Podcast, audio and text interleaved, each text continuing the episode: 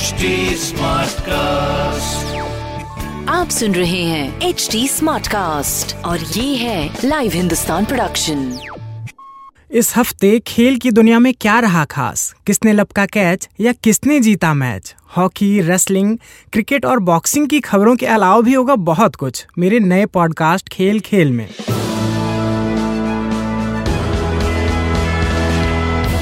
नमस्कार लाइव हिंदुस्तान से मैं सीनियर सब, रत्नाकर पांडे। पहली खबर क्रिकेट से। भारत और श्रीलंका के बीच 5 जनवरी को टी मैच खेला जाना था। यह मुकाबला गुवाहाटी में खेला जाना था, लेकिन बारिश ने मज़ाक किरकिरा कर दिया। भारत ने टॉस जीतकर पहले बॉलिंग का फैसला तो लिया, लेकिन खिलाड़ी मैदान पे नहीं उतर पाए। टॉस के बाद रुक रुक के बारिश होती रही और अंत में मैच रद्द करना पड़ा। भारतीय क्रिकेट टीम के कप्तान विराट कोहली इस दशक में सबसे ज़्यादा रन बनाने वाले खिलाड़ी बन गए हैं। उन्होंने इस दशक में सबसे ज़्यादा 22 सेंचुरी लगाई है।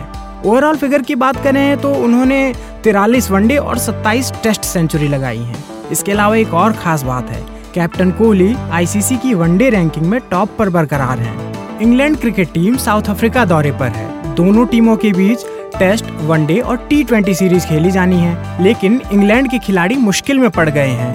दरअसल, टीम के 11 खिलाड़ी अब तक बीमार पड़ चुके हैं। इनमें Chris Woakes Jofra Archer Stuart Broad और डॉम सिबले शामिल हैं। हम उम्मीद करते हैं कि ये खिलाड़ी जल्द ही ठीक हों और दोबारा मैदान पर दिखाई दें।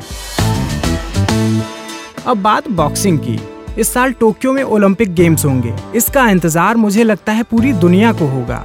ओलंपिक क्वालिफायर्स ट्रायल्स के लिए एमसी मैरीकॉम और निखत जरीन के बीच मुकाबला हुआ। इस मुकाबले को मैरीकॉम ने जीत लिया। इस जीत के बाद वो ओलंपिक क्वालिफायर्स के लिए चीन जाएँगी।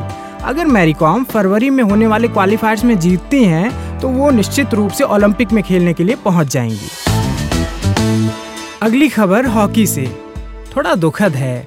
भारतीय महिला हॉकी टीम की खिलाड़ी सुनीता लाकड़ा ने इंटरनेशनल हॉकी से रिटायरमेंट ले लिया है।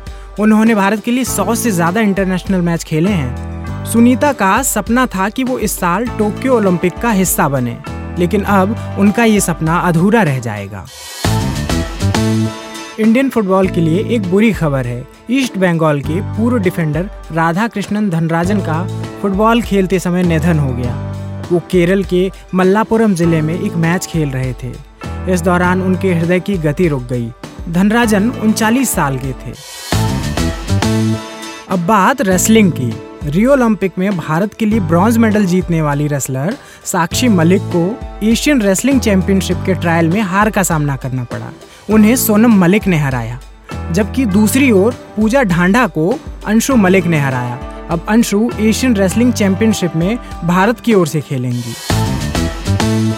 आज के लिए बस इतना ही। अगर आप किसी भी खेल में रुचि रखते हैं और उस खेल से जुड़ी खबरों के बारे में जानना चाहते हैं तो हमारे social media handle at the rate H T smart cast पे विज़िट करें। आप फेसबुक ट्विटर और इंस्टाग्राम पे हमें फॉलो कर सकते हैं और वहाँ आप कमेंट सेक्शन में या मैसेज के ज़रिए हमें बताएँ कि आपको हमारी प्रस्तुति कैसी लगी और आप अगले एपिसोड में हमसे क्या सुनना चाहते हैं।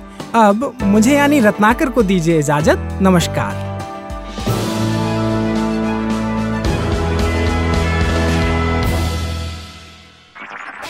आप सुन रहे हैं एच डी स्मार्ट कास्ट और ये था live Hindustan production H smart Smartcast.